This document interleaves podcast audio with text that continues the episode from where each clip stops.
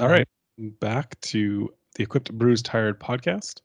Um, here, as always, with my co-host and um, fellow lifter, I suppose. Describe each other now. That's the official rhetoric. Bryce Krawczyk.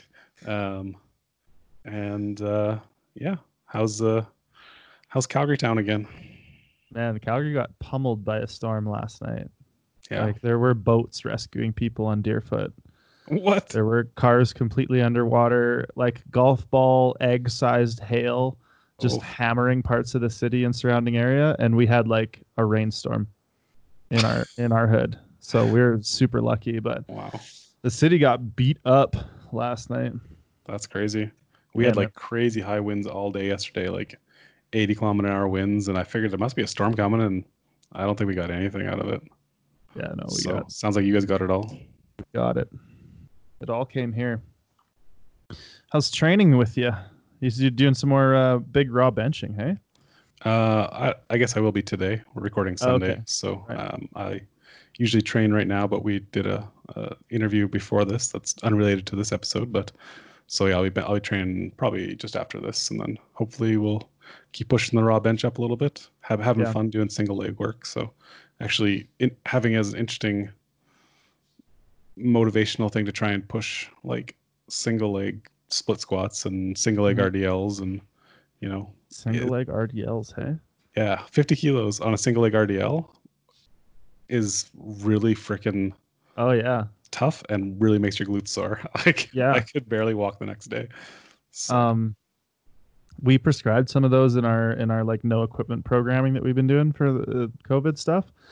And uh, one of the things that somebody found was if you, if you put your your rear or your, the leg that you're not using up against a wall behind you, it can kind of help stabilize you, and and you can get a little bit of work out of that leg in stabilizing you, that sounds and like that might allow you to kind of push the weights a little higher.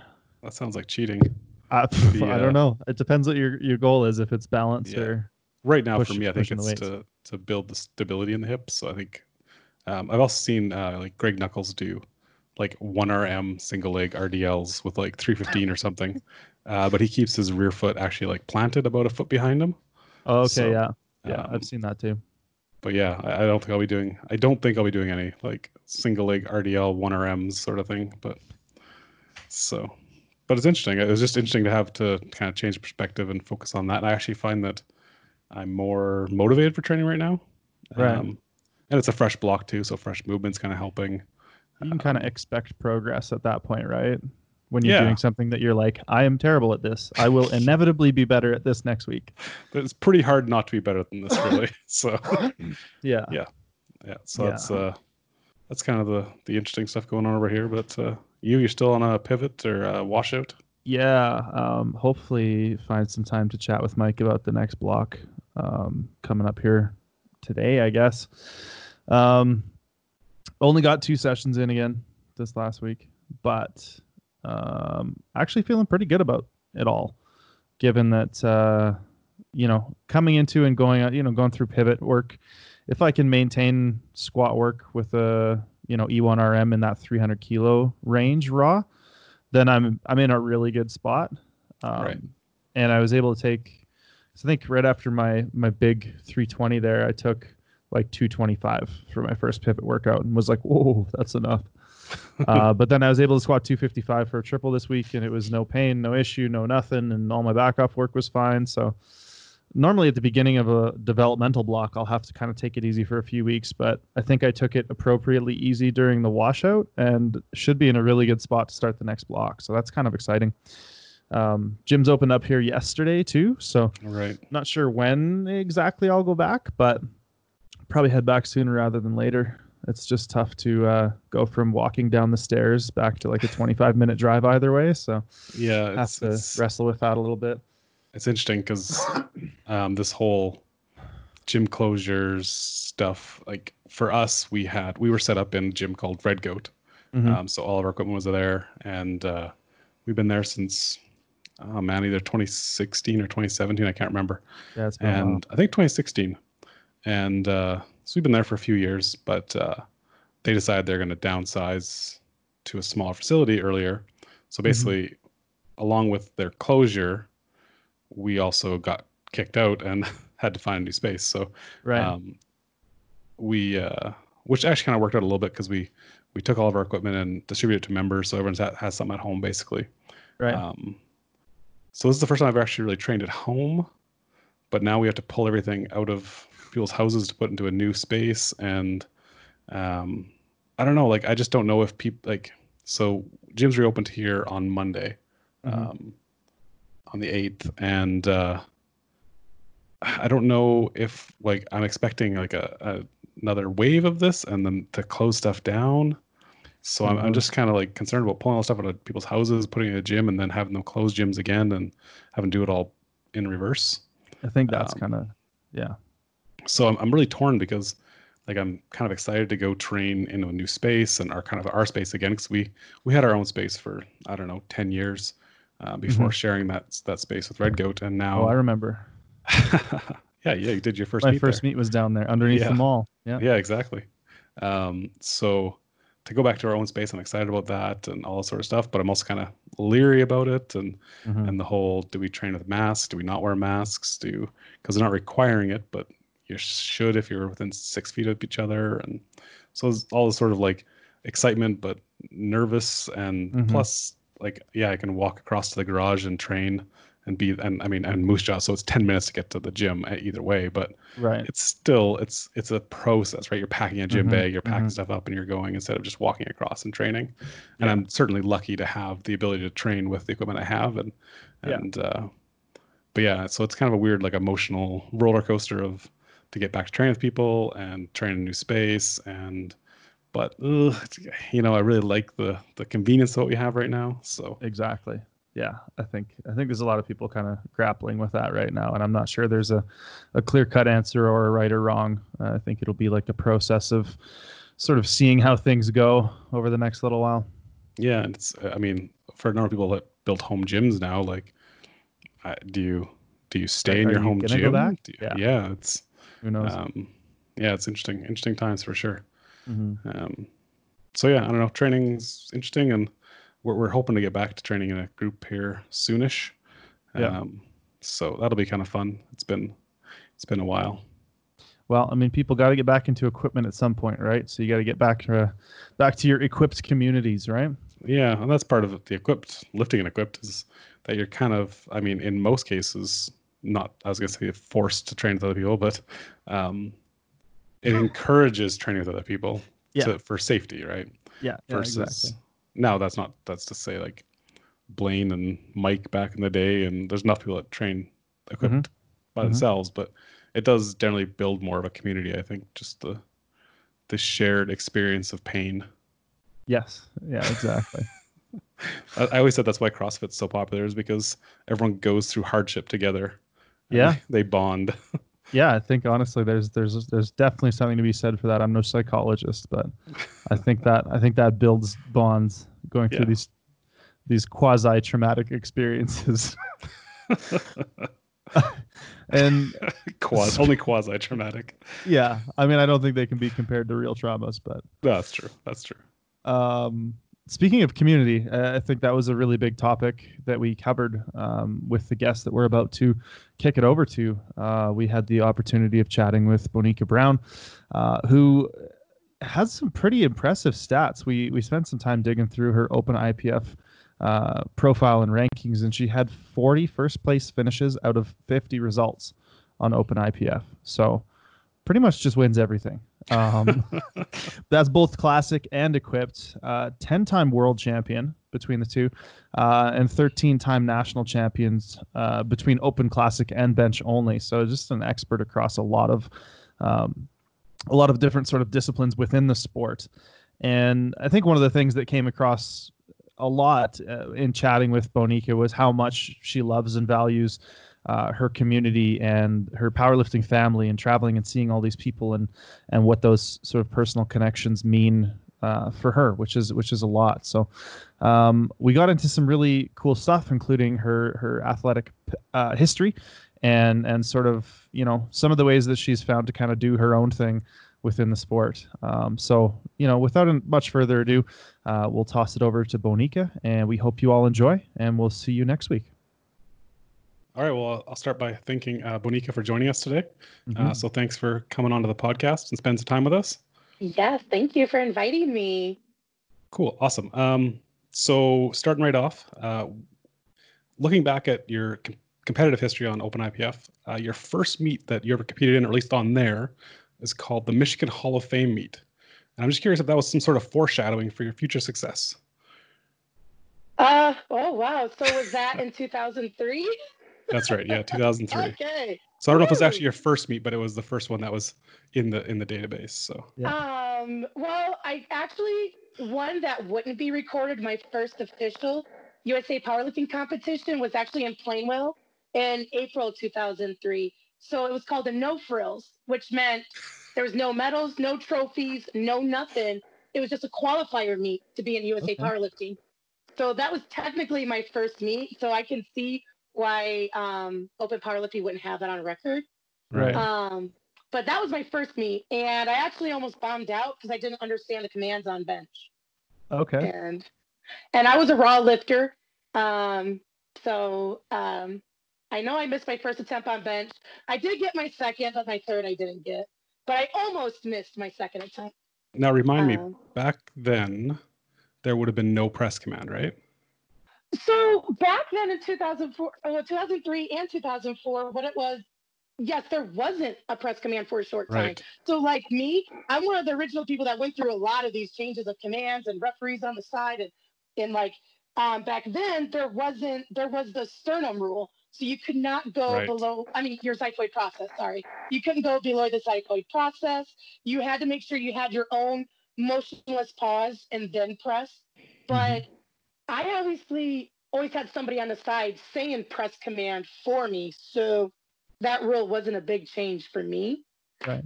Um, but yeah, there wasn't side referees with the hands down. It was all head ref back right. then.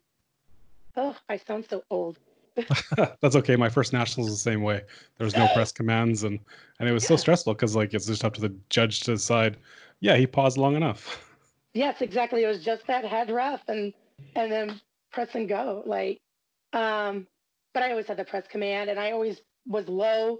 I didn't have to worry about. I wasn't a big like archer back then when I went to future nationals and whatnot. But when was that Michigan Hall of Fame meet? I think like it was October or September of of 2003. Okay, so I might have gotten into some equip lifting. Like I don't know if I was using a bench shirt by then. Definitely a squat suit and deadlift suit. Bench shirt's iffy. I could have been doing that raw. Yeah, September September of 2003. I just looked it back up. Yes, I was a little baby lifter back then.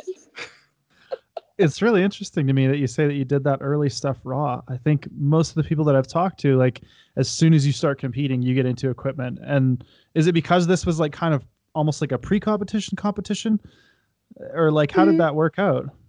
Well, so when I started lifting, so like my career started just to make it super short. I didn't make the volleyball team. So it was either cheerleading or powerlifting for something to do when I was in high school. And so in Michigan, powerlifting, like, so we had all the high schools would get together and have powerlifting competitions and whatnot. And mm-hmm. everything was raw back then for at least, you know, because it's, Mich- it's high school, you know, right. um, except Plainwell, that's who found the diamond in the rough. But like my first meet was November, uh, December 2002. Um, so that's how I got to do that meet in April because they saw me a couple times. But so yes and no, everything w- was raw or equipped. Like USA powerlifting, yes, all equipped. Mm-hmm. Um, but when it comes to just like high school, it was you know it was all uh, raw. So okay. yes, I lifted raw. I didn't get into equipped right away. Right. Okay, that makes a little more sense. Yeah. but so yeah, a lot of people don't know that, but I do remember um, like a couple times when Plainwell was hosting meets, there were people that were lifting raw, you know. Mm-hmm. So it did exist. It just wasn't publicized and whatnot. Wasn't really the way that most raw. people did it, maybe. Yeah. Yeah. I remember some older guys and younger kids were lifting raw in the USA powerlifting meets. going against equipped lifters. So That's I do cool. remember that. That's really cool. Yeah. Um, so I, uh, like I said, I did some, did some digging today, and it, it looks like you had a really robust athletic history, right? So you you were a track and field athlete for a while.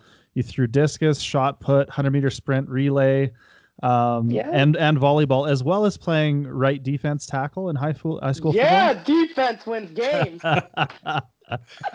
That's awesome. Um, so like have you always been really entrenched in in in sports and really involved in that stuff or or when and how did that kind of start for you to to be so so physically involved Um, it was just school. So like Mhm. junior high, um, it was volleyball, and then obviously didn't make the team when it came to high school. So then it was track and field and powerlifting, and then it was my mom that actually pushed me to do powerlifting. She's like, "You can do it. You you you could do it." Like, because she knew she was strong. My dad was strong. So just like, come on, you got to have some genes in you to be able to do it. all right Basically, what it boiled down to. that's awesome but um, it's just like my school, we were a small school. And so everybody did sports. And it was fair. Like there was girls that did wrestling at my school. And I, I didn't do that because I cared about powerlifting more. Um, but I also did Olympic lifting. So like hanging out with Plainwell, um, the coaches, the football coaches in Plainwell and uh, Portage Northern, they both had two daughters. So they're like, let's swap, you know, um, sports. I'll teach you weightlifting, you teach me powerlifting, and I got to be thrown in on that mess also. Well, not it's a good mess, not a bad that's mess. awesome Um, but I also did Olympic lifting as well, so I just became a little athlete when I was younger. awesome um so was it was it like high school or uh, sorry was it like football weight room kind of stuff that exposed you to powerlifting or like where did that first like oh oh shoot that looks cool i want to do that kind of thing come from Oh, I just didn't make the volleyball team. so you were already you were already lifting at that point then Uh, no, no. I, Oh, okay. So I didn't make the team. It was a three day tryout. Basically, I just didn't fit their mold Mhm. of what they wanted for a volleyball player. And so two days later, I started to learn how to do powerlifting.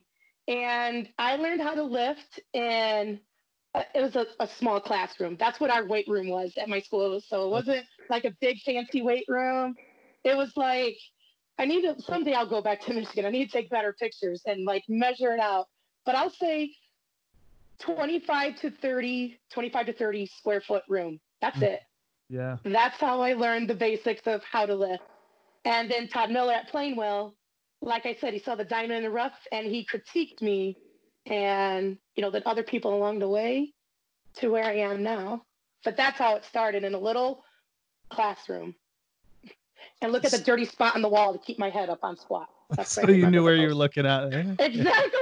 Serious. A dirty spot on the wall. Or like if we're li- on the bench, it was like something on the ceiling. I don't like that's how I learned. So was um, powerlifting like kind of the basis for your uh, your athletic career with like uh, track and field and stuff like that? Was it was powerlifting kind of first? yes, yeah, yeah. Powerlifting was first before track and field. And um and then like doing powerlifting for a couple years, that's how I was able to do football. Um, like the guys always teased me that I should do football back in junior high because when we played soccer, it was kind of more like little rugby.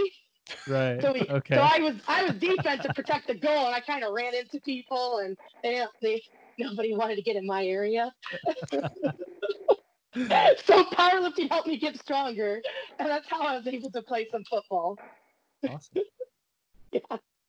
so everybody was like bonica you're outlifting me you should come play football that was kind of kind of where that started from or what Yes and no. Honestly, I was made fun of for powerlifting because I was getting stronger than the guys, and I Yeah. was traveling across the states and world, you know, going to nationals and you know worlds. I was actually getting teased, and so some of the guys, yeah, they were supportive for me being on the Mhm. football team, but some were not pretty supportive. insecure maybe Probably. But then they realized I was a good like defense and I was a starter. So then they, you know, I got respect that way. Good. You know, because I earned my slot to be that position. yeah Yeah. But no, I was made fun of. Yeah, believe it or not. and I was shy. Nobody believes me. I'm a total 180 from what I what I am now to then. I was a shy, quiet, little naive little girl. And do you no think that it. I get it. do you think that that powerlifting and, and sport and that kind of stuff helped you come out of your shell? Do you think that was that was part of it or was there something else? Oh yes, powerlifting, yes, but also just getting out of the high school environment Okay. and having my first job at a gym. Um, Gold Gym was my first job, and be, I didn't even tell my boss that I was a serious competitive powerlifter till like months later because in high school, like the definition of humble to them and what they like fed us was shut up, don't talk about your accomplishments ever, like complete shutdown, don't even acknowledge anything, basically. So I Mhm. was always stunned of what I did. I could never really that be proud of myself back then. Um, but out of that environment, you know, being around my coworkers, they made me bring medals and place them on the counter and trophies so they could be like, look at our employee. So it's That's awesome. it was them that helped me, you know, be who I am now, the starting of it. Awesome. Yeah. That's really cool. That's a cool like transformation. So Legit. jumping back to um, you mentioned traveling to international meets as a young person. Uh, at 15, I think you competed at the Open Women's Worlds in 2004, which is like incredible. Yeah. How like how do you think that kind of that experience kind of shaped your perspective on powerlifting? Did it? Do you, do you think it had an effect on you long term? Um, well, so like I said, like Todd Miller spotted the diamond in the rough, and I was a 90 kilo lifter, and he helped coach and train me. And I was a lifter that came out of the blue. Like all these lifters nowadays are used to social media, and you know who's coming, you know the roster, and you know everybody's numbers. Now we're in the dark ages. We don't know who's coming till they show up to weigh-ins. You don't know anything. So I was legit unheard of and when I won, it really didn't sink in until like like after the competition was over, getting drug tested and being told I got the slot on the world team. And it's just like, wow, you can really do something with a sport. You can go beyond, you know, like even in high school, like being introduced to them, like learning I could go to nationals with this sport. And then now it's like I can go to worlds and compete against other women. Like it is just like even now it's exciting you know, still like the same fire now and then to just travel, meet people, and just keep doing this sport. And I realized then that it was something that I could do my whole life. And like one of the people I met, Regina Hackney back then and Harriet Hall, seeing Mm. them, it's just like I'm I'm in the right sport. I'm glad I didn't make the volleyball team. Yeah. Yeah, absolutely. That's the truth. I'm glad I didn't make it. Absolutely. Do you remember where where Worlds was that year, or maybe Ryan? Did you have that pulled up Or France. It was where, sir? France. in France? Okay. Yeah. So was that one of your first like big trips too when you were younger? Yeah, that was How how was that experience for you? Um, I, I was dumb and I wore my my uniform, and that was really uncomfortable to travel in. Oh, okay. I was really dumb. and so yeah, it was legit, and oh, like the airports, like I've never flown in my life. So Mhm. my first flight ever in my life was Chicago O'Hare to London Heathrow. My first flight. first ever. exposure, and that's yeah, to airport. I'm In- in a imagining like a, tracksuit. seven or eight hour flight or more. Yeah. I was dumb. Well, so I guess like you also probably learned a lot making those first few mistakes so young, right? Like by this point, you're very seasoned competitor. So Uh, yeah, don't look American. We got it. Blend in with the crowd. but um, like a funny story, like in 2005 when my mom and I had to go to Finland for Open World, mhm. um, I was dressed plain Jane, so just a. I remember I was wearing a Diupers t-shirt and jeans, hair pulled back, you know, just a, blending in. Where our plane was delayed, and also back then, people in the airports really didn't speak English. You can find anybody nowadays, right? Mhm. Back then, uh-uh. So we're trying to like talk to this lady that our plane was delayed. We need help. She didn't know English, and all of a sudden, a guy tapped on my shoulder. And then he's like, Are you Bonica Brown? I'm like, Who are you? I was like, my mom and I just looked. He's like, hi, my name is, I can't, I was like, Yari something. It's like, I signed the certificates for your world records. I'm like. That's Out of the awesome. blue in Finland. I think we're in the, um, we're in the Rovaniemi airport. That's where we were at. So it's Helsinki to Rovaniemi, Rovaniemi to Ylitornio. And he did all his, you know, Finnish talk and told the lady what was going on, used his phone, called the meet director. Oh And that's awesome. so you do kind of want to stick out in a way.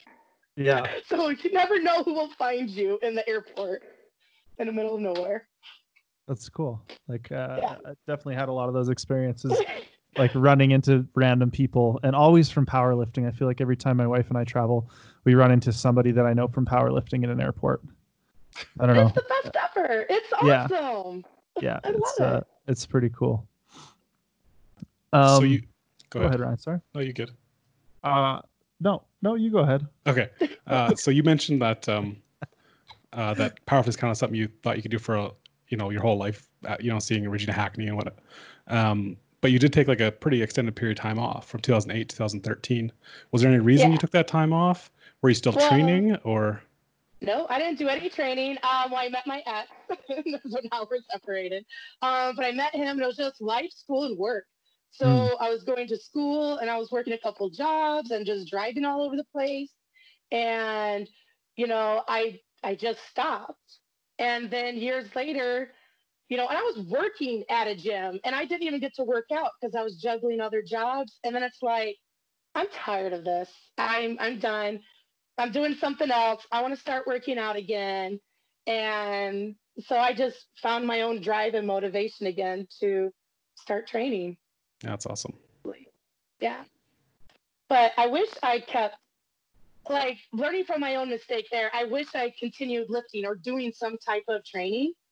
And so I tell lifters now, I'm like, even if you're not competing, that's fine. But please keep lifting because you don't know what you could be. You know, that's like me. I always wonder what where I'd be now. Where would my strength be if I didn't stop? Right. You know. Mm-hmm. And Were so it's like just don't stop. Were you intimidated to come back to it? You know, having had the success before you kind of stopped, were you scared to come back and and not sure where you would be, or it didn't no, I was peer pressured. and so February 2013, I started working out just to work out. And so like I really didn't do that many um, powerlifting movements. I was doing, you know, I was making up my own workouts. I, I'm good at it. I was doing supersets and just like lifting random things and machines and just having fun Mhm. and making sure I do my cardio. And then I started getting into the the barbell movements. But I knew, you know, and everybody, well, majority of people know, like you just start out like you never lifted before. So I just started out with low weights, and I just, you know, was doing like honestly, like I was doing sets of eights and tens just to do it because I I wasn't planning on competing. Mhm. Um, but you know, a power lifter can spot a power lifter a mile away in a gym, right? yeah, there's a few giveaways. Yeah. yeah. So a couple of gym members, after a few weeks of studying me, one eventually came up and he's like, "Well, what competition are you like? Are you training?" I'm like, "No, I'm not doing that. I've, been out of the game for a while. No, I'm not going to do it." And and I asked him when the meet was, and it was like four or five weeks away or something like that. Um, so that afternoon, I went home, and you know, back then it was just Facebook. Um, and, okay, yeah, this we're we're going back in time. Um, but back then on Facebook, you could see when you write on other people's walls. Mhm. And so I wrote on a local lifter here in Nebraska, like, "Hey, are you going to this competition?" Other ladies saw me write on her wall, and like it was Katie Dodge, Regina Hackney, and Miss Priscilla Ribic, and they're all badgering me, trying to get me to come back. And, and Priscilla, Priscilla even wrote, "I will pay for your membership and your entry fee if you do that competition." and I'm like, "Okay, I'll compete," but I didn't let her pay. I, I felt bad. So legit that day, I printed off the form and filled it out, and I turned in my entry to do a competition five weeks later. And you've been legit. So back I at it pretty pressured. much ever since.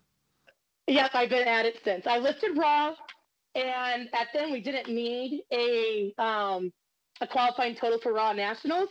Mhm. And then like a week later, uh, Kim Walford's like, "See you at Raw Nationals."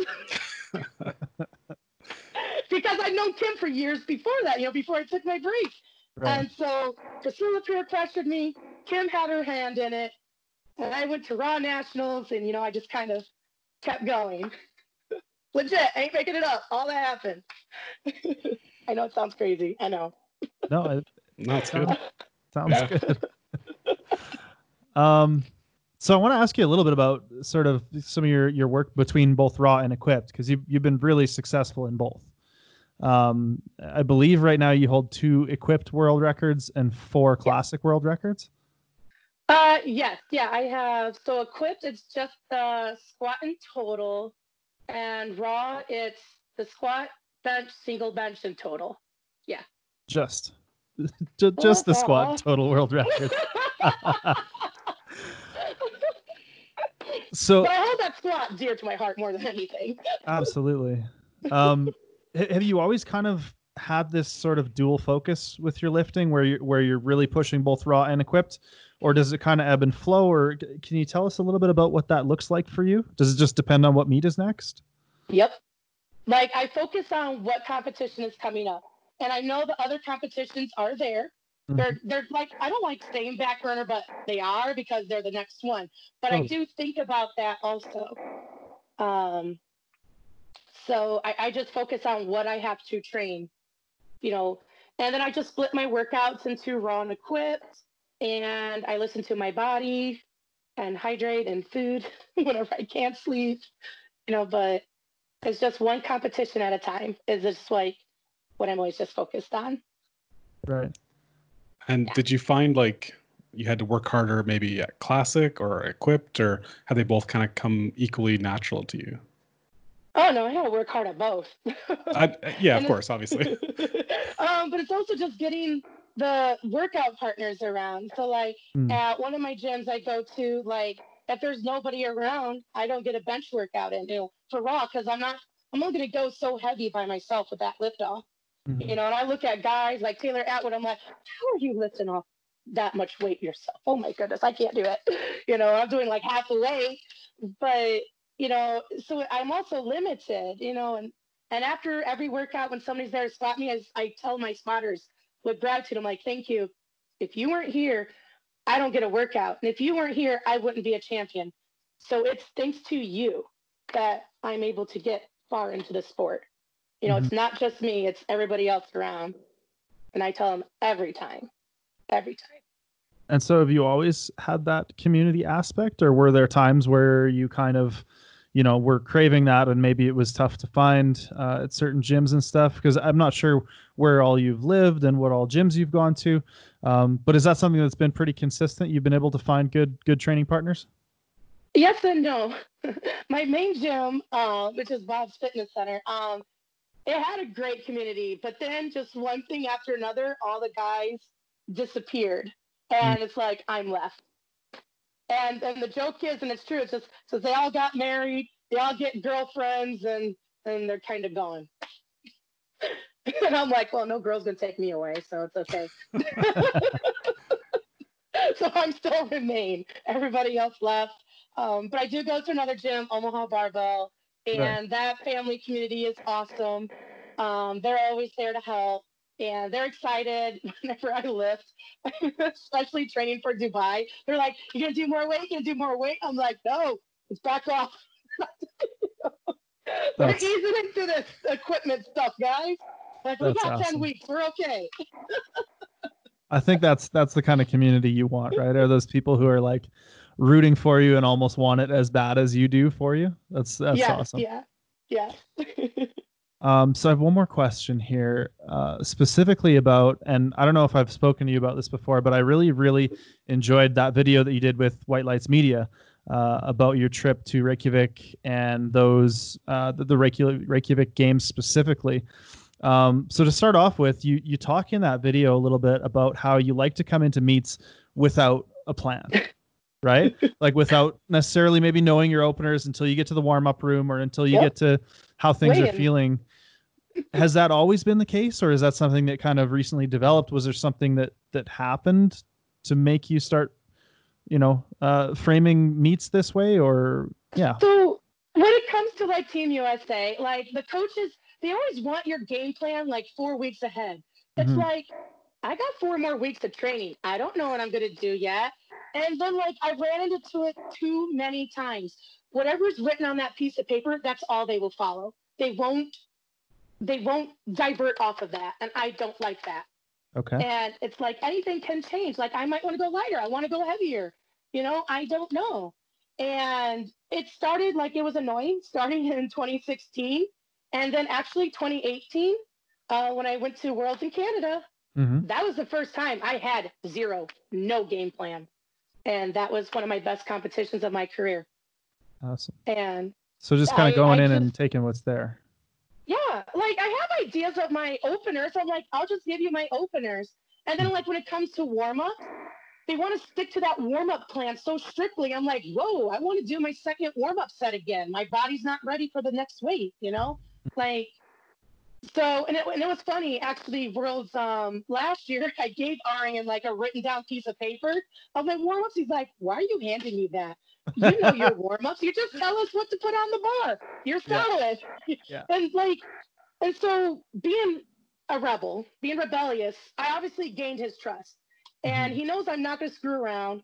Like yeah i do minorly like with jokes and whatnot but like i'm there for business i'm going to accomplish it. and whoops i cussed and we're trying That's to okay. get That's okay.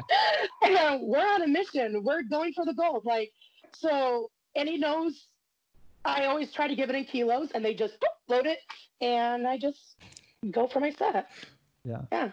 So it sounds like you found it maybe like a little bit confining to have too much scripted out ahead of you, and I, I get that. I think there's so many things that can change on the day, so many things that can be better or worse than expectations. So, uh, yeah, I, I can definitely appreciate that approach. Um, exactly um, g- doing it that way, which is really interesting to me because I generally have a good game plan, but like I, I definitely, I've also played through like all the variables in my head and all the like, what if I miss my opener? What if I miss my second attempt? Sort of thing. Like, do you do that kind of stuff, visualization beforehand?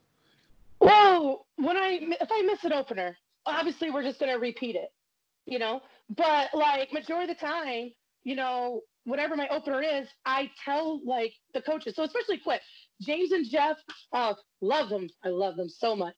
Um, I just say I want 25 pounds, tw- or like. No, this is what I like. I like communication. And mhm, so after every attempt, they come up to me and they say, Hey, I think you could do this, you could do that. I'm like, Yeah, let's do it. We communicate, not just, all right, we're going through plan, bye, go over there. I don't like that. I, I want Mhm. talk to me, you know, let me kind of know what I'm doing because hearing that, you know, okay, well, I guess kilos. Like we, I always say kilos. I kind of go back and forth like talk, but like, you know, I'm going, okay, I'm doing a 10 kilo jump. So I kind of prep my body, my mind and body. We're doing a 10 kilo jump we're doing 15 or 20 or 12 and a half, five, whatever it is. mhm. I can get into that mental state. I don't know, get like I don't know what the full number is. I just know that jump and I get ready. So Mhm. that's what I like. It's communication and then like knowing the coaches are there in my corner and they we just all agree on the same board. yeah. So just that- being being a part of the process, basically, right? Yes, yes. Yeah. I, I just don't like it like I'm the little puppet and we do what you want with you. Uh-uh. No, no, no. Mhm. Yeah. So, do you like to us talk more about that? Do you like to know what's going on in a meet? Like, do you like to know your placing? Do you like to know what your competitors are doing? Or are you kind of like head down? I know I need to do a 10 kilo jump and let's just go do it. Both. It kind of depends. Mhm. And I do want to say, I do let Jeff and James like, I don't care what you put on third third attempt. Let's go. Whatever. Don't tell me. I do do that also. Mhm. Right. So it, it's both. It kind of jumbles around. Like the World Games, I honestly did not know how neck and neck the whole damn thing was until I watched it on YouTube. And I was giving a stink eye to the wrong girl. I was like, oh, competing against that one? Oh, I didn't know. So wrong person. I didn't know it was neck and neck, but like that competition will always stick with me. Like James is like, you have to pull this. We got the number on there. You can do it. Just go out there. Mm-hmm. you know. And so that's also a good thing at the time, like a few years ago, not working with kilos. I don't know what's on the freaking bar. I can't do them. I can't. I know four reds and the two and a half was, you know, 500 and that's it. Anything above, below, out Yeah. the door. No idea. That's cool. It actually goes to a question I had about that World Games actually, and Oh, And oh, it was such a- Oh, it was such a tight- it was such a tight race between you and Tatiana, um, Yeah. and that you needed that third deadlift to win. I wondered if you kind of knew what was going on, and uh, if you knew what you kind of went through in your head beforehand. Like, like did you do you? I I don't know. I was just curious going into that because it's your third attempt. You have to pull this to win. Kind of what was going through your head. Well, like I didn't have it. So, like both, I would say for Leanne and I, we both lost ten pounds before we were competing, and so we all lost weight that we didn't want to lose. But I also made it harder because like everybody else was weighing less. I'm like, well, at least I caught up and lost weight, and it's a battle of wills. I kind of knew what I could do.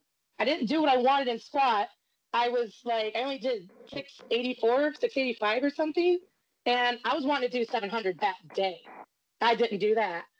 And bench, like eight out of 10 of us, we all didn't get our first attempts. Um, so I lost, you know, uh, well, I only got one bench in. Um, so I lost numbers there. And so when it came to deadlifts, it, it was, I'm like, James, do the math. Just do it. You know, we stuck, I can't, like, we might have raised my opener a little bit, get something solid in. And then James just did the numbers game after that, you know, and he knew what I wanted and wanted to go for it and be the super heavyweight to to get that gold. Yeah, so it's all, it's all thanks to James. and and Jeff keeping me cool and I give him my music. Yeah. And so before that deadlift, were you doing uh was that was that where the line dancing started or the, did the line dancing not come around until 2019? Oh, when did the line dancing come around? um, I wasn't line dancing then. I think that.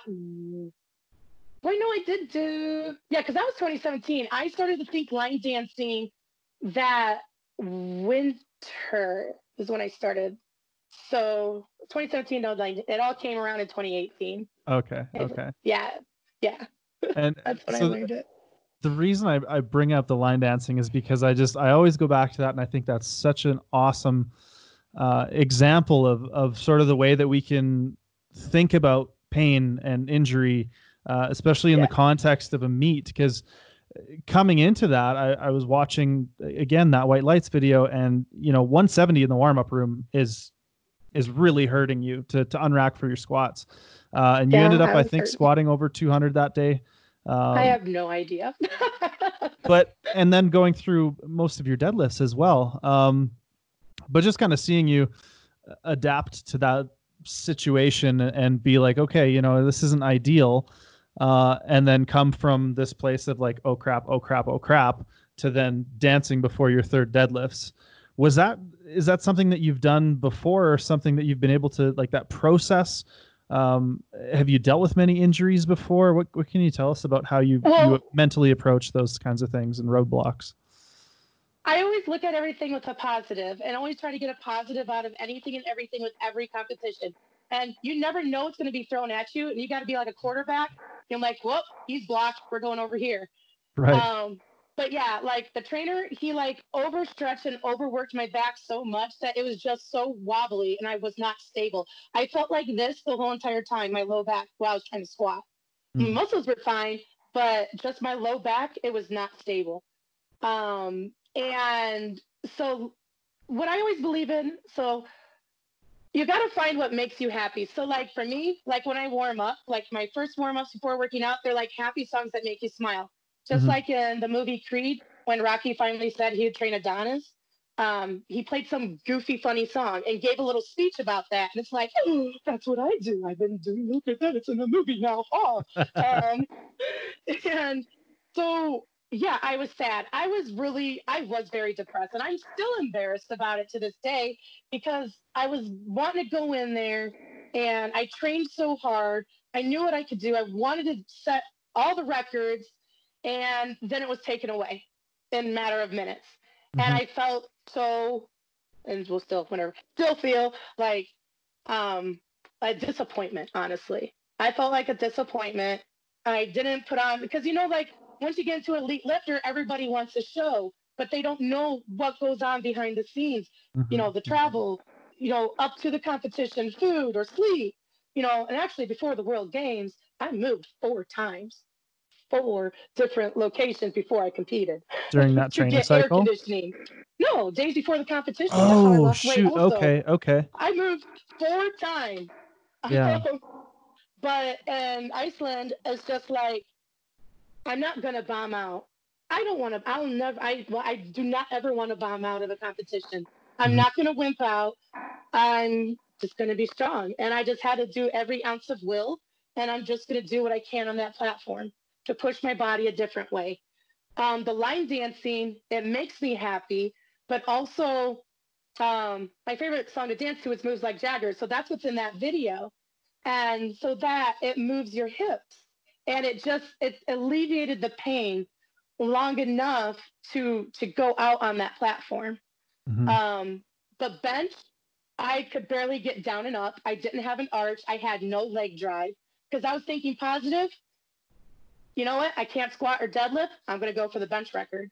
So Mhm. that was the other motivation. Even though the other three are off the off the table, I could still go for that bench. You just have to get a total. And but no leg drive, no arch. You know, I, I couldn't I didn't have it. Yeah. But I'm still happy that I had a decent bench that day. Absolutely. And then the deadlifts, the deadlifts, I just did conventional and just one deadlift. I, I couldn't do the pain. I couldn't, you know, get down there and, you know, just hold it long enough. I'm like, okay, down, okay, I'm done. hmm Yeah. I think that I think that might be the new the new Bonica Brown like signature T-shirt that just says no bomb outs and no wuss outs. Yeah, yeah, exactly. I was I wasn't gonna vote like no, because like um like Samuel, he was the one that was doing all this. He's like, Mhm. I know other lifters that if they were you, they would just walk out and just leave. Yeah. And I'm like, no, I'm not doing that. I I'm think gonna that's, make a total. I'm gonna get a total. that's really cool. Yeah. Um, Dun, Ryan, dun, dun. Sorry. maybe we'll get Uh, into some uh, yeah. equipped or like Um, more equipped specific stuff. So you talked about uh, if you're training for equipped, you kind of focus on that. If training for raw, you kind of focus on that. Um, when you're training for equipped, like, are you in your equipment a lot? Do you do you kind of are you a weekly kind of equipment person, or kind of like a once every two three months sort of thing? well, I'm gonna have to get into equipment soon if our nationals is still going. yeah. Right. Um, but I it's once a week. Uh, I mean, like so, like squat once a week, um, and then I deadlift, you know, once a week, and then the bench once a week. You know, Right. because I go to Omaha Barbell, and so we train as a team, and so and there's no way I'm gonna do all that in one day, like you know, raw. Mhm. I just pray that I'm okay when I go to a competition. but no, we just have our team effort and like my numbers, like um and they go up and down. You know, I have heavy, heavy weeks and light weeks. I Mhm. just listen to my body. But I think the squats, I'm gonna alternate like raw and equip because I ain't- I ain't gonna sit there and you know do a I, I think it hurts me to constantly do like six whatever every single week. You know, so I like might back down, do a raw week, and then go back to the equip, let the CNS recover. Um, but yeah, I never get a true training cycle, so it's I kind of have to. It's kind of different every time when I get Right. ready for a competition. Yeah. So kind of like on average, how many weeks out from your competition would you start getting into your gear? I started looking. I think I should this weekend because our competition. I think I should.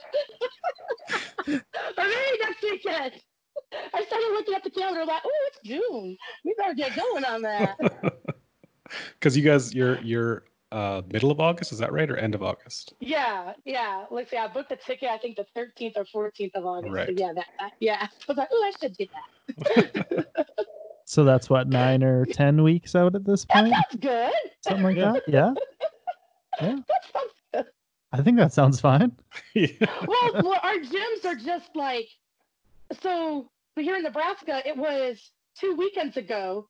Um, we could have more people in the gym because before that it was only ten, including the staff. So Omaha Barbells, where I do all my quick lifting, it's like we can't do it. hmm And then last weekend was Friday doing the, you know, the coaching course and other things. And so this week was like, this past weekend was just like, oh, just get in the gym and just see everybody, figure out a game plan, and then, and then we'll start playing equipped. So not totally my fault, you know. we were limited. I don't think either of us are, are giving you shit for it. It's okay. No. I haven't. I- I'm not in any gear right now, so Yeah. When's your nationals? uh, we had it in We did it in March. Oh, okay, that's why you're not in gear. It was like the week, the week before the world started falling apart. So Oh, you guys Yeah. are lucky. Yeah, Just just barely. yeah, Um. So did you train in Texas for a while? I go visit my friends. We always go. Okay. Okay. Yeah. Because I also managed to dig up some YouTube footage of you doing really gosh. heavy calf raises Ah, with- with Abe. with Abe and Anas. Uh, yeah. yeah, it's one of those weekends I go to Dallas and visit. Okay, sweet. Metroplex. So and like you actually really like you really had that thing loaded up. I like I don't think I could do that on a calf raise, which makes me think that like do you train your calves regularly?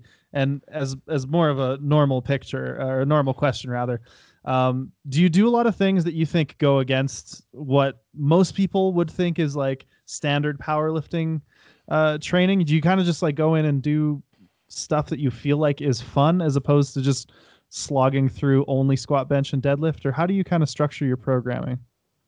Both. Both. Like I do a program, like Charles Buckland is my coach. Um, but yeah, I still do my squat, squat, bench, deadlift. But I do venture off, and I'm like, I'm gonna do log press today. I'm gonna do ax. I, I venture off and play with strongman stuff. Like Okay. I'm gonna play with the yoke. Let's try to pick this up and walk with it. You know. so there's structure, and and I am rebellious, and I'm like, I'm bored. I'm gonna go play and do something. Or like, I'm gonna do a bodybuilder workout. Yeah, it's like, hey, Juan, when, when's your next back day? Or, oh, okay, I got the shoulders. Okay, we'll do a shoulder workout. I'm like, whoo. you wore me out. You broke me, Juan. I'll see you in a couple weeks. so you get a little little spontaneous with it then. Yes, exactly. Okay, So I, cool. I venture off and play. Okay. Oh, don't you gotta you gotta do it every once in a while. I got to spice it up. yeah. So I've seen I've seen you do some like strongman training on your on your Instagram and stuff. Have you ever done uh, or dabbled in strongman competitions, strong woman competitions? I suppose. Yeah, I got peer pressured into that too. I'm seeing I like had a a, week and a a half notice that I was doing my first strongman competition. I was like, okay. Because on coincidence, I was going to Texas and I called her my twin, Brittany. Um, she just take me and just put it in like a four foot 10, four foot 11 body, strong woman, just like this little muscle beefcake thing. Um, we're so much alike, it's unreal. Um, and I'm like, Brittany, I can watch you compete. This is awesome. Next day, yo, you're going to do this competition with me. What? What are you talking about?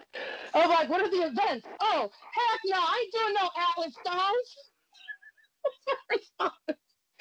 But nope, she's like, you're doing it. I'm like, okay. And so I flew down there two days, and I had like, I've never had the stomach flu thing before. Like the lining of your stomach is constantly being like torn. Well, I felt like crap. But two days prior to the competition, I learned how to do the continental clean and press, get the gist of picking up the Atlas stone and carry a keg. and then I, I did it. I had Yeah. fun. And how did how did you do on the day? Did it Oh, come I together for you? on the death. Oh, I fired up this one chick I was going against. Oh, she was mad. Because I came out of the blue, and Brittany's like, You're competing against her. You're giving her motivation because she complains about how no one ever go against her. I'm like, Thanks, Brittany. Throw me to the wolves. Okay. This little power lifter coming in here. But I did. She gave me the evil eye the rest of the day after them deadlifts and continental clean and press. Oh, man. Sheesh. And then, well, obviously I didn't win, which it was okay. Right. But man, that chick was fired up and she just like boom the rest of the events. That was good. good motivation. Yeah, that's good. And again, coming out of nowhere, you seem to like to do that, hey? Yeah, that's what I did. So then after Raw World um, in 2019, then I had like two or three weeks to actually train to do the strongman competition in Houston. Oh, okay. And it came out of the blue again. I thought my competitor didn't know me because I kind of lied to her. I said, Hi, my name's Felicia. Felicia. but she knew who I was. I'm like, how do strongman competitors know powerlifters? I'm like, I don't know any of you guys. She knew who I was. And, uh, and uh, I kind of beat her, and she wasn't very happy. Hmm. because in strongman, at all, all the local competitions, you have to get first place to go to nationals. Right. And so I came out of the blue and I beat her. And so I forced her to go to a different competition to get first place. Um, Ah, yes. Okay. She was none, none too happy about that, I take it. no. And I had to tell my real name and who I was. And then other people were like, oh my gosh. I was like, oh. I thought I could hide and I didn't hide very well. All right. So we uh we have a segment on the show called Gearhead where we talk a little bit specifically about your powerlifting equipment.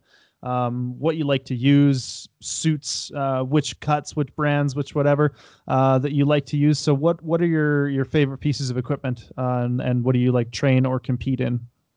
I'm a Titan girl. Okay. Um, and I get my custom suits, and if I like, um, I honestly I get them altered by my friend Mike Haffenbrack. I'm like, Okay. Mike, help me. And if I get to see him in Texas, I bring my suits with me, and he gets his tape measure and his little notepad, and he like wrenches them up because he always complains how they're never tight enough. And so, like he he helps me out with that. But I wear my um, Super Centurion um, squat suit, a Super Katana bench shirt, which is actually a bench shirt from um, Jeff Snyder. It fits Okay. me like his bench shirt. I just take it, it's like it fits. I'm not doing Hmm. anything to this thing. Perfect. Okay. Is that a low cut uh, super katana or a regular? I yeah, it's a low cut one. Yeah. Okay. Well, not okay. super low, not low enough. That's a little boop. Um, um, oh, my knee wraps. I only like to use the titanium because they're nice on my skin. And that's the truth. okay. Okay. I'm a little, I'm a little princess. And have you have you tried the other uh, like other other types of wraps and they're just not? Yeah, they hurt. Yeah, they do. they really- hurt. I feel that. true. I don't want to be in that much pain.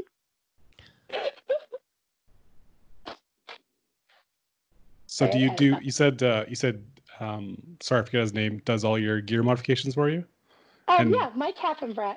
And do you do a lot of modifications to your stuff, or just whatever he makes you do?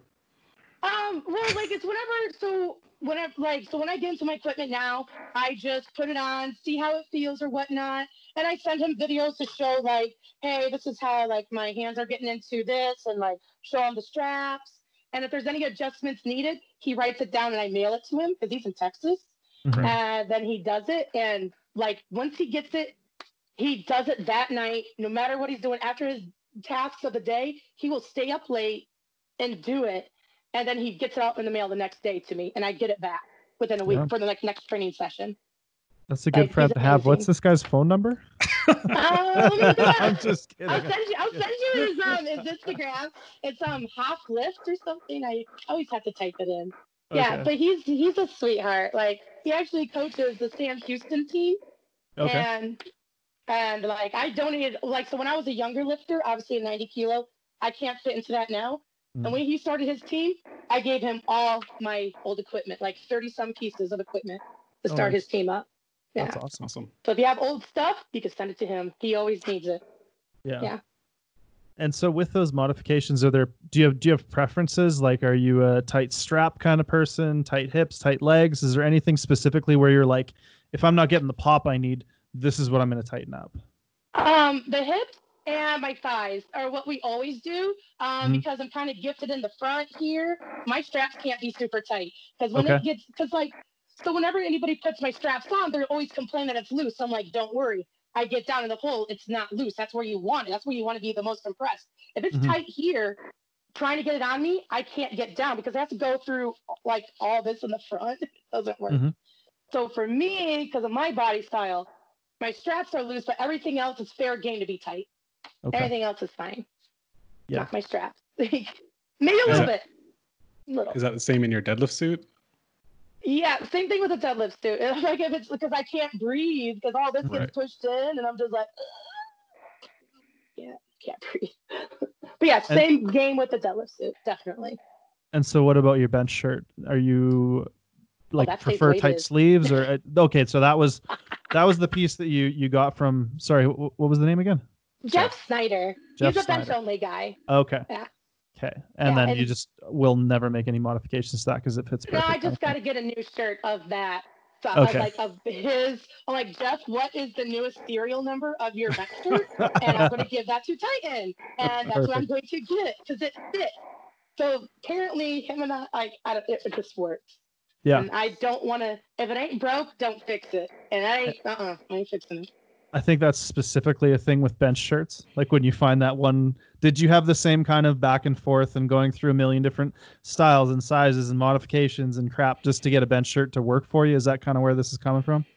Yeah, and I couldn't figure out what was ever wrong with my old shirts, and it just wasn't the right style, wasn't the right cut, and and then all of a sudden, like when I was in North Carolina, and Jeff's like, you know, let me bring a shirt, let's see if it fits you, and it just fit, and was And just you just- like, Put it in your gym bag and, and drove away. yeah, and I could bench for the first time. I could bench, I just couldn't believe Yeah. it. So it's just unreal. I just like still like I could. It was it was amazing to just after so many failures and like so many so much trying and frustration, and it's like you have to like you can't just like I can't, I can't be like Jen Thompson and equip you know do you know equip squat equip deadlift and bench raw. I can't do that. Right. you I don't think many people can. Yeah. no, so it's like I have to bench, and so it's all thanks to Jeff that I was able to, you know, be a decent kind of venture person thing. Yeah. Sweet. Um, maybe And we'll move on to. Or, I was gonna go say, ahead. sorry, like uh, flats or heels for squatting. Oh, uh, my heels. I've always, ever since I started lifting, um, it was always heels, and I'm just like, if I have to walk up to the bar and show somebody how to squat, I have done it in like flats. I don't like it, but I have to think about it more to Mhm. demonstrate. You know, you know how you're just on the fly, you're in the gym, wanting to leave, you know, and it's like, okay, you got to help this person, and you just do it. So like, but no, always heels. My Yeah. whole career, Yeah. whole career. All right. And then um, deadlift shoes. I mean wrestling shoes. wrestling I still shoes have the for same deadlift? pair. Yeah, I have my same pair since 2004. Oof. They've seen some miles. What? They're okay. They're so good. I'm just like Eddie Coan, okay? He says his deadlift shoes from the 80s. I got That's- mine yeah. from early That's from fair. good Goodwill store in Plainwell. Proud of it. But you don't squat in your uh, in your sneakers anymore that you started in. Oh gosh. Okay, okay, Yeah, I saw career. that too. I li- okay. Since okay, when I say real career, like like 2004 is when I got them. I remember that. That's when I 2004. Okay. Yeah, I was gonna say I saw that photo too, and you had I specifically forgot. commented on the the sneakers that you were rocking for that squat. I was like Very- Dave Rick. Very Dave Ricks. Yeah, I was gonna say. It's- Yeah. you guys have the same shoes. Yeah, I had the the Adistars. I think is what they're called. The ones that were made in Germany. The Adidas Oh, ones. Okay. Yeah. Yeah. Yep, I still got them. They're over there. I don't wear them, but I still got them. Almost whole career. I correct myself. I forgot. I forgot. Very close to though. yeah. All right. So we're going to dive into some questions from listeners because I think you saw Ryan and I put up some question boxes on our Instagram, and we had a few a few people respond. Um, the first question that came through was uh, from from one of our uh, one of our, our listeners was why are you so awesome? Um, Can you, can you I just answer the I just- question? I just a positive person, I guess. Like, and I just have the the mental drive, self motivation, and just keep going. And I don't like negative things, and I I block it out. Just Mhm. like Reykjavik, I'm like, yeah, I'm in a bad situation. I'm gonna make the best out of it. Um, and I just like to do anything and everything that I can, you know, because it's fun. Yeah. It definitely seems like powerlifting's a really like fun thing for you, hey? Yes, like it's it's family. Like you guys are my powerlifting family. And that's what I look forward to. Like going to any competition is like, what family members am I going to see? It's like who you look forward to. You know, and like I love it. That's really Yeah. cool. Uh, and then next question. Out, this is kind of outside of our boundaries here, but uh, thoughts thoughts on squatting 300 raw Like 300 pounds or 300 kilos. kilos. Kilos. Sorry, we're in Canada. Hey, y'all Canadians, you guys use pounds and kilos. Don't lie. Yeah, it's fair. we're we're measurement fluid. Uh, 300 kilos on raw, of course. That's like, of course, a long-term goal because that's a cool number. Mhm. Like, you know, yeah, I want to do that. I was supposed to do 275 at, you know, Raw Worlds. I chickened out and did 273. and I should have done that because if I was doing the math, like I could have gotten third best lifter. So I'm like, well, I screwed myself out of that. Didn't know I was that close. There'll Oh, be yeah. other other opportunities, I suppose. Yeah. Um, another one we got here was what do you love most about Omaha Barbell? Assuming this from one of your training partners. Yeah, I wonder who. I'm curious. Um, honestly, it's the people. Like, I like going in there, and they're all. What's so cool? They're just like this is in some other gyms too, but like, well, there's a couple good things. Okay, so like there was somebody there to spot you, and they actually get mad at me when I don't ask for a spot when I should have. Um, but they're always there to help you. Always there, safety, safety, safety, and like. I remember one of the first training sessions in my squat suit like I walked away. Like obviously it was okay. Sorry, it's in pounds. It was six something. So all Okay. those plates because we're using pound plates. Right. And I walked away to take my suit off. It's like, hold on, let me get this suit off. I'll be back to help unload. I came back. It was gone, all unloaded. That's like that's it's such a feeling. community. I was just like, well, I felt bad. I'm like, I, I could have helped. I was just restricted, and I needed to catch my breath. But it's just the community and how they just help each other. And like, like a friend, he actually got mad at me. I went and like went to the airport and rented a truck because I wanted to get a TV stand and my car wasn't going to hold it. And he found out. He's like, "Why didn't you ask me to re- use my truck?" I'm like, "I don't know." And he's like, "Next time, ask me." I'm like, "Okay." so it's just like they're really dense family community. That's what's awesome about them. Just Sweet. always there to help. Yeah. Love them Yeah, it sounds like a, a great place. Um, it is. It is. and somebody else asked specifically about your bench shirt, whether you prefer angled or straight sleeves. But And if you we should ask have- Jeff. If yeah, yeah, that's what I was gonna say. It is angled, and that was one of the problems. It's like Okay. everybody kept telling me that I should have a straight sleeve, and it wasn't working. And they're like, "No, this is for you. This is your body style, the way you march, and blah blah blah." And then put on Jeff's shirt, angle sleeve, low cut, total opposite what I was told was the formula for me. Mhm. It didn't work. So it's angled sleeve. Cool. I, I think And- there's like a even a bit of a lesson in there for a lot of people listening, maybe that uh, sometimes going against the conventional wisdom of like this is what should work. You know that that might not Oh, always be the answer. Oh, I break a lot of rules. What are you talking about? a lot. I break, a lot of those dumb rules, especially with deadlifts.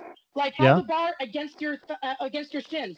I can wear a thigh highs; they ain't gonna get nicked because the bar does not touch my shins. Because if I do that, I'm too far forward. So the bar Okay. is actually like three inches away from me, two three inches away. I cannot ever have the bar against my shins. There you go. I know. See, look at that. Everybody's like, what? Yeah. No, that's good. That's perfect. and like at one time, I had a super wide grip, and it's Mhm. like I had my back strength. I needed my back strength to help me lift it, and I was too. And like everybody's like, get as close grip as possible. But us big lifters, we can't have a narrow grip on deadlift. And I told that to Joe Cappellino. He finally listened to me, widened his grip. Now he's doing 800 easily now. Sexy. like, see, like everybody, like I break rules. What you mean? It's good. Quite. No, that's perfect. I, I I love that Like, idea like of, of challenging those kinds of things. Yeah. yeah. So one more one more listener question. I'm I'm worried that this might be uh, you might hurt someone's feelings by not answering this properly. But the question the question is, who is your favorite meat traveling partner? I don't know if this is someone specifically asking because they want you to call them out, or if it's just a, a random curiosity. Who's traveled with me? Oh, it's David. Well, there's what depends. Like I road trip with Danny Thurman, and we had a blast together. Um, like David Garcia would come, like he would fly to the competitions, and we would have fun. Um, Dennis Cornelius, we were tr- we're trying to be travel partners. We were um, when we were leaving. Oh crap! What competition was it? We flew from somewhere to Chicago, um, and then we were trying to go to Belarus and all that together. We are going to do that. Um, meet traveling partner. What other competition? I travel alone a lot. Uh, and maybe this is just honestly a random question and it's not like someone looking for the, the name drop. Oh, I don't I answered it like three different ways. I'm like, well, yeah, that's who I traveled with because I'm always alone. Um, those are the That's people fair. I did That's good. travel with. Okay. Sounds like you covered your bases, so Yeah, nobody can get pissed off now, right? yeah, exactly. All right. So we have a few more questions here, and these ones we ask everybody. Um, so we'll start off with uh, what would you say is the highlight of your lifting career so far? Um, when I had a, you know, the nine for nine day and setting all four world records in Canada in 2018. That that that you know having that there's a lot there's a lot that great highlights, but to say that you got all four, and that was the day that I actually like I my bench surprised me. So Yeah.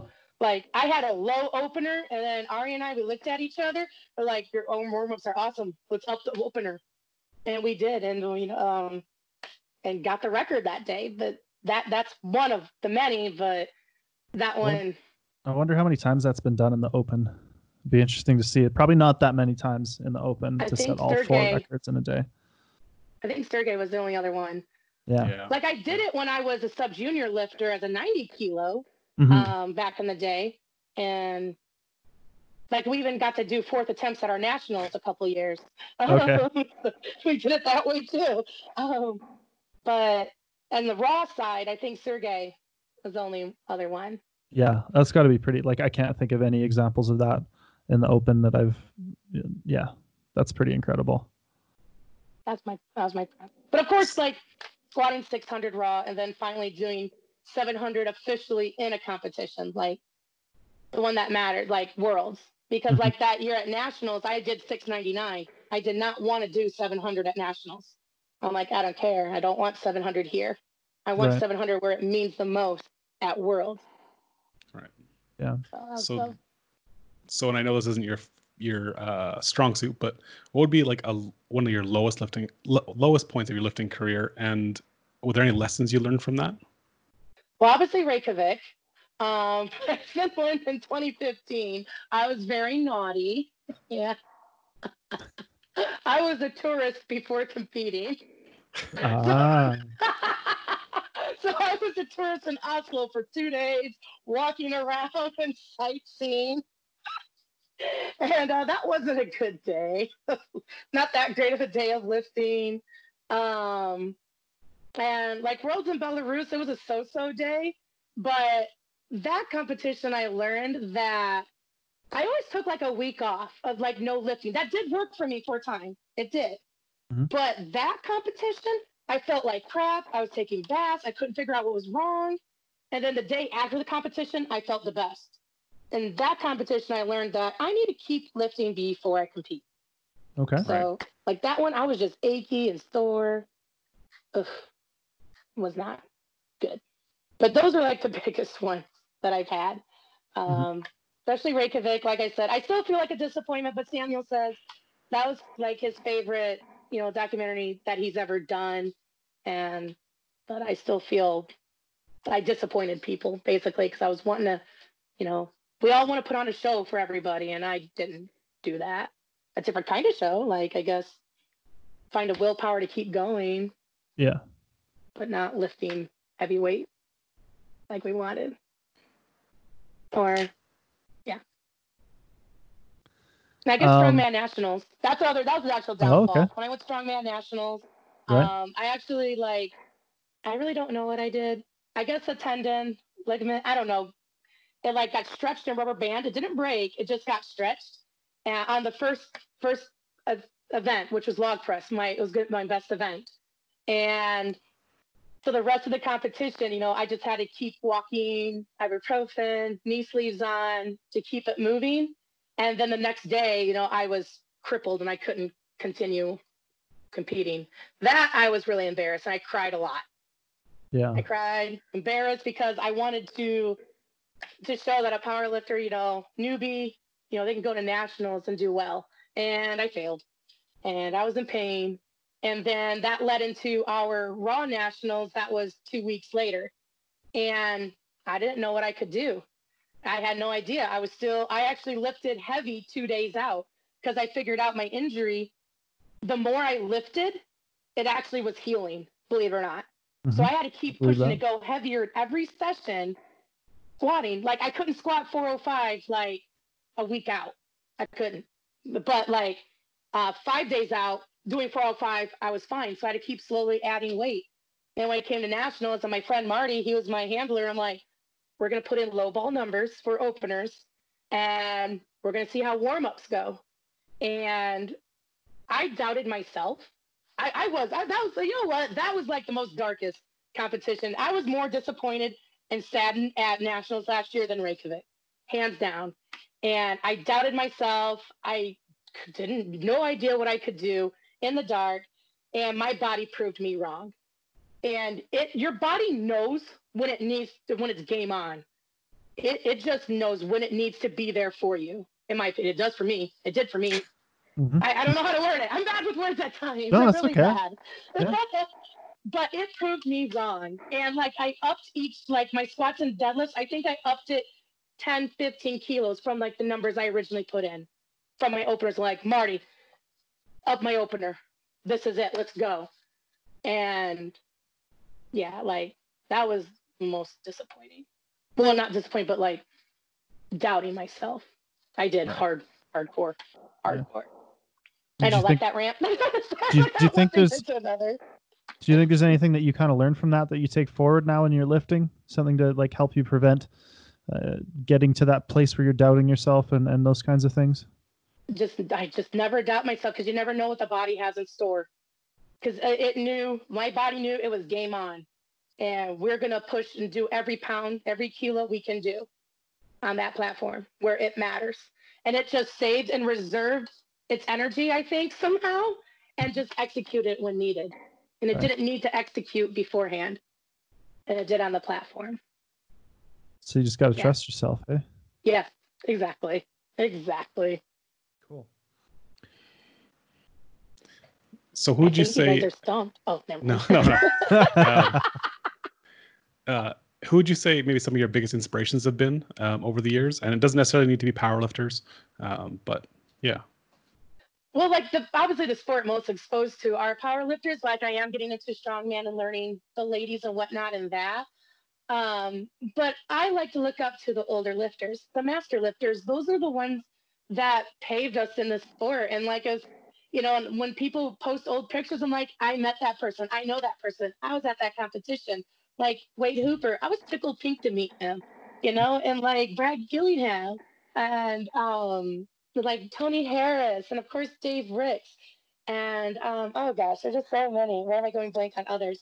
Um, but like even the strongman competitors from back in the day, like Phil Pfister, even Mariusz Pudzianowski. You know what? That was cool to meet him. He actually was in Austria in 2007 at our competition.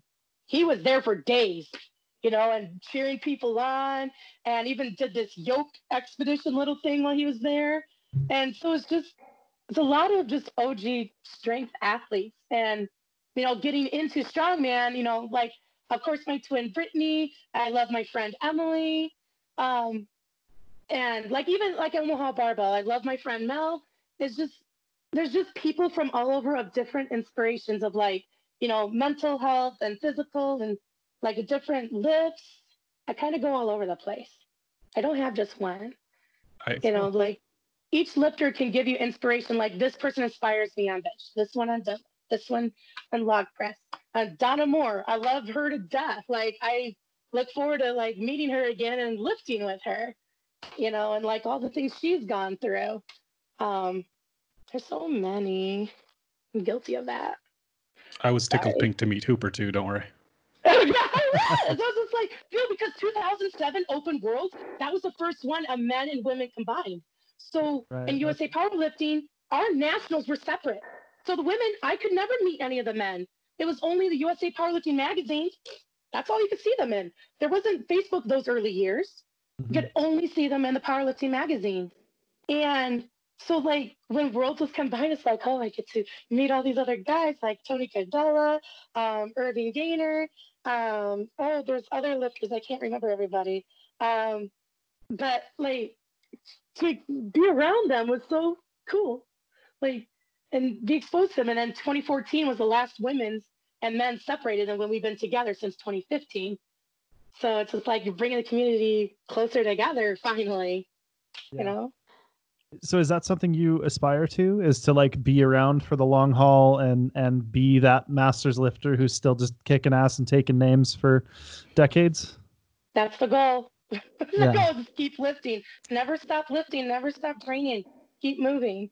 I just Yeah. want to go as far as I can in the sport and just keep going. yeah i think Yeah. that's that's pretty pretty inspirational i think that's a, a really good goal to have for sure um so now looking at the other perspective of that if if you could you know take you know uh 15 year old bonica and give her some advice uh for lifting or or you know training or whatever what what would you impart to yourself if you could just never stop lifting, of course. You know, I regret that so much, those five years not Yeah. lifting. But high school doesn't last forever. I kind of had that mental, like, mentality. Like, I had that, but high school isn't going to be there forever.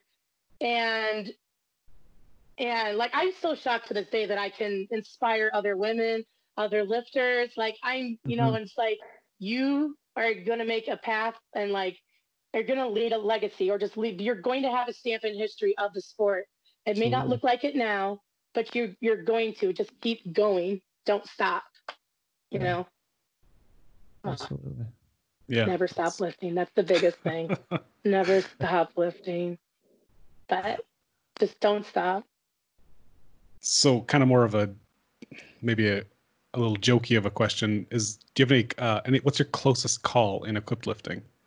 And I mean that, But- and that's more of like a maybe scary moment, or you know, uh, something something that maybe gear kind of threw you out of the path, and you ended up on your ass, or when i was in high school there was a competition when i did deadlifts my third attempt i did land on my back in a in a deadlift suit and like you're like a turtle you can't get up that was high school, and I was the last lift of the day.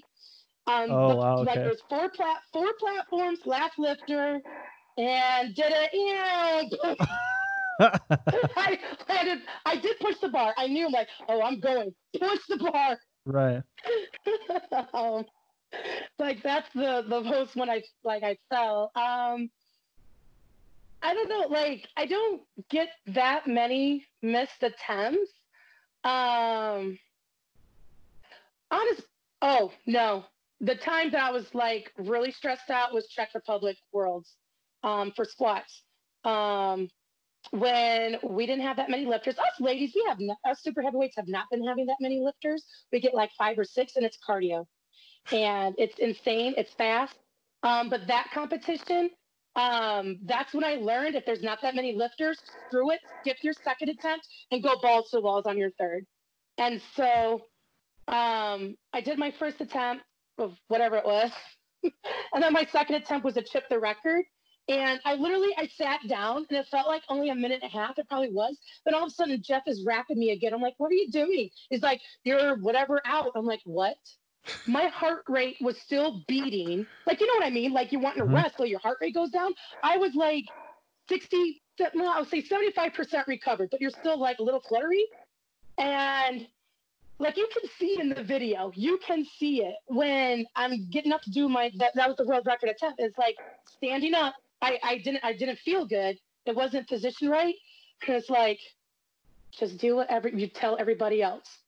Get under the bar, stand up strong. I was coaching myself through that second attempt. And I just stood up one step. All right, we're out of the rack. Two step. All right, our stance. Third. All right, just make it through this lift. Get this record. Just get it. Bury it and get up. Like legit. That's what I was thinking Mhm. throughout that attempt. And squat, get down, up, and then rack. And I'm like, I'm not doing a third. Like that was that was like scary like equipment story for me. Right. Like Is I'm imagining you don't normally have to like walk yourself through every little tiny bit of your squat, right? Uh, By this point, it's probably pretty natural, even in the gear, Mm. like pretty just you kind of go out there and you do what you do. But this was like, okay, one step, another step, Yes, like exactly. really kind of yeah. I was coaching myself because I was challenging. I wasn't recovered. I was not fully recovered. And they're like, that squat was easy. I'm like, it didn't feel easy. It felt like like you're ricketing out of the hole. Oh, and then I was so pissed off, I just deadlifted raw. That's how tired I was. There was not Uh. enough rest. I, I'm I'm more frustrated how the rule is the 20 minutes starts once the third the last lifter is done lifting. That is not fair. So it's like, well, I'm always at a disadvantage. Like Right, huge. being last, yeah, totally. Yeah, and so I might I more like get 15 minutes of warming up. You know, it's just like why can't it be the rule when the bar like the platform is set up for the next lift and then 20 minutes? And then I was told, well, that's not fair to the lifters that go first. Well, they get plenty more time to rest. What are you talking about? yeah. Yeah, I don't know that they're going to be that. Yeah. They're not going to be upset. that, right? Yeah, Yeah, nobody's going to be like, gonna I had too much time between lifts. Yeah. How dare you? I had an extra too much sandwich. time? Yeah. Yeah. So no, that's that's also stressful. It's just like when Becky and I, when we were in Sweden, what we got done in an hour and 45 minutes, I think. Oh yeah, that was crazy. Yeah. And so that's when I skipped my second attempt again. And I did it, um, I think I did at the World Games too, did I? I think I skipped my second. I don't remember. Yeah. Yeah, because no, I didn't. No, I passed my third. I passed my third at the World Games. But I knew what I was getting myself into in Sweden. And I told James at Bench Nationals, I'm like, James, we're doing a first attempt, we're skipping the second, we're doing a third. I don't care. We're doing that's the I, so I did game plan. A there you go. Yeah, just a little bit. Just a little bit. But that, that was a scary moment. Just when you're not recovered, like it's just when you're too tired and you Yeah. have to try to have that on your back. Well, I mean, that's that's when things go wrong often, right? Is when you're when you're not recovered or when you're not doing things as you normally would. Yeah. Um, our next question is: Do you have one raw lifter that you'd love to see go equipped? Can you think? Uh, well, Kim Walford. Yeah. Yeah. Kim, I want to Kenny Kim from Equip. Yeah, that would be incredible. No, she No, has done some deadlift person. onlys. She's done some deadlifts and equipment, so That doesn't count. Full it's true. No. I agree. I agree. Full power. Of course, everybody wants to see Ray. That's an obvious. So I'm taking the obvious out of the picture. But Yeah. I don't think people think of Kim. And it's like, so that's the thing about this new age of lifting. Everybody thinks it's just raw. And it's like, you know, Quip's been around for a few years and Kim did lift equipped people. She wasn't just raw. And that's what a lot of people don't realize. Like, she was an equipped lifter and a badass back then. Like, she was going after the deadlift record with um, Priscilla Ribic. And like, she was always there battling out with her. And that would be epic. And her, and obviously, I can go against Marta now and um, Totally. Anna Castellain. Like that, that would be exciting. Yeah. I'm all for that. Yeah. If Kim hears this, we all Oh, yeah. we all She'll want that to happen. She'll find out. She's like, "How dare you say that?" I'm like, "What? People need to know you lift a quit. What you talking about?" Uh, and last, our last question we have is: uh, Do you have any concrete goals you're kind of aiming for right now? With, I guess, with your nationals here in maybe eight weeks or nine weeks or ten weeks, and then maybe even further to hopefully Norway. well, I wanted to squat 750 in Dubai. That didn't happen because I did more than 700 in training. Um, so I still, you know, I'll say it like, yeah, I want to squat 750. Um, I want to break, you know, for quit 500 on bench finally. I know I have it in me, but every competition, you know, there's a reason why I didn't get to do that number. I should have done it in Dubai. I just should have. oh well. um, and deadlift, of course, we all want to break 600. Um, and so when it just comes to raw, you know, baby steps because that's different. Like equipment, it supports you, but you're still using your body, of course, to lift. Like raw, baby steps. So I just want to do like 625 ish, you know, because those are you know smaller jumps. Um, mm-hmm.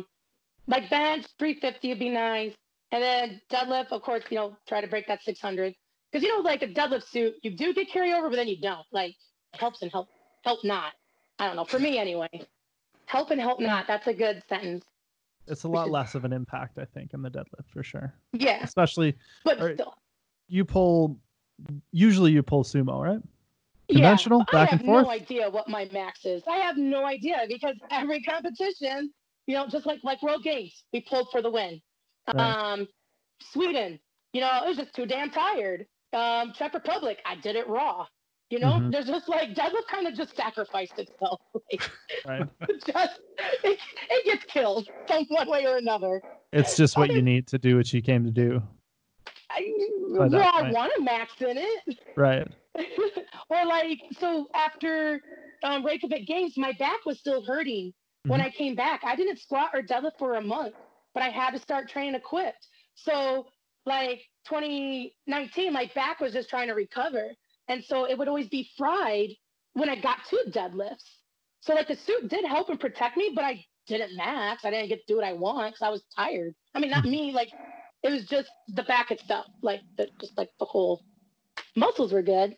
So that's the goal. Let's just find out what my damn max is in deadlift. Let's find out. That's good. I'd like to damn see that. I'd like to find out as well. Yeah, that's it. All right. So, if people want to kind of follow along with your lifting or find out more about you, where can people find you on the internets? Instagram. I am simple. I do that, and it's bubbly power lifter. I Excellent. think it fits my personality. And do you have any uh, any shout outs or, or any uh, anything that you're working on that you want to plug uh, or anything like that? Uh, well, shout out to you guys for asking me to do this. I'm like so honored and in shock. I think it's really cool. So thank you. Thank you for coming um, on and giving us your time.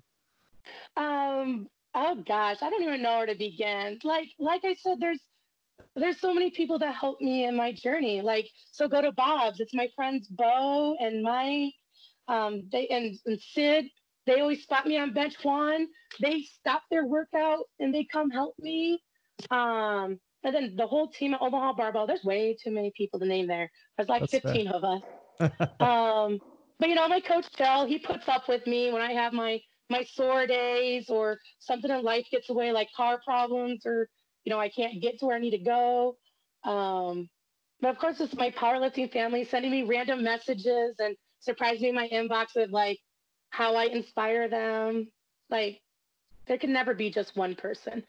Of course, Jeff and James, they always check in on me every once in a while too. Yeah. So it's there's no no way it can be just one person. Yeah. Yeah. That's that's awesome. Um yeah. I really I think that that one thing that you seem to like really really hold dear is that whole idea of a powerlifting family thing, and I think that's just such an important aspect of the sport that uh, I think for somebody who maybe is listening from the outside or, or or looking in from the outside, I think that's one of the things that keeps a lot of us doing this for as long as we do. So thank you for for sharing your perspectives on that. It's been really fantastic. Well, thank you. Thank you. Nice compliments. please. All right. Cool. All right. We want to thank you for listening to the Equipped, Bruised, and Tired podcast. We're going to be available on iTunes, Google Play, Stitcher, wherever fine podcasts are found. So make sure to leave your five star rating if you enjoyed the show and a review as well, and or check out our video version of the show on our YouTube channel. If you have any questions for ourselves, guest suggestions, or questions for our guests, you can go ahead and contact us at equippedbruisedtired at gmail.com and make sure to do your part to spread the word of the equipped renaissance. We'll see you next time.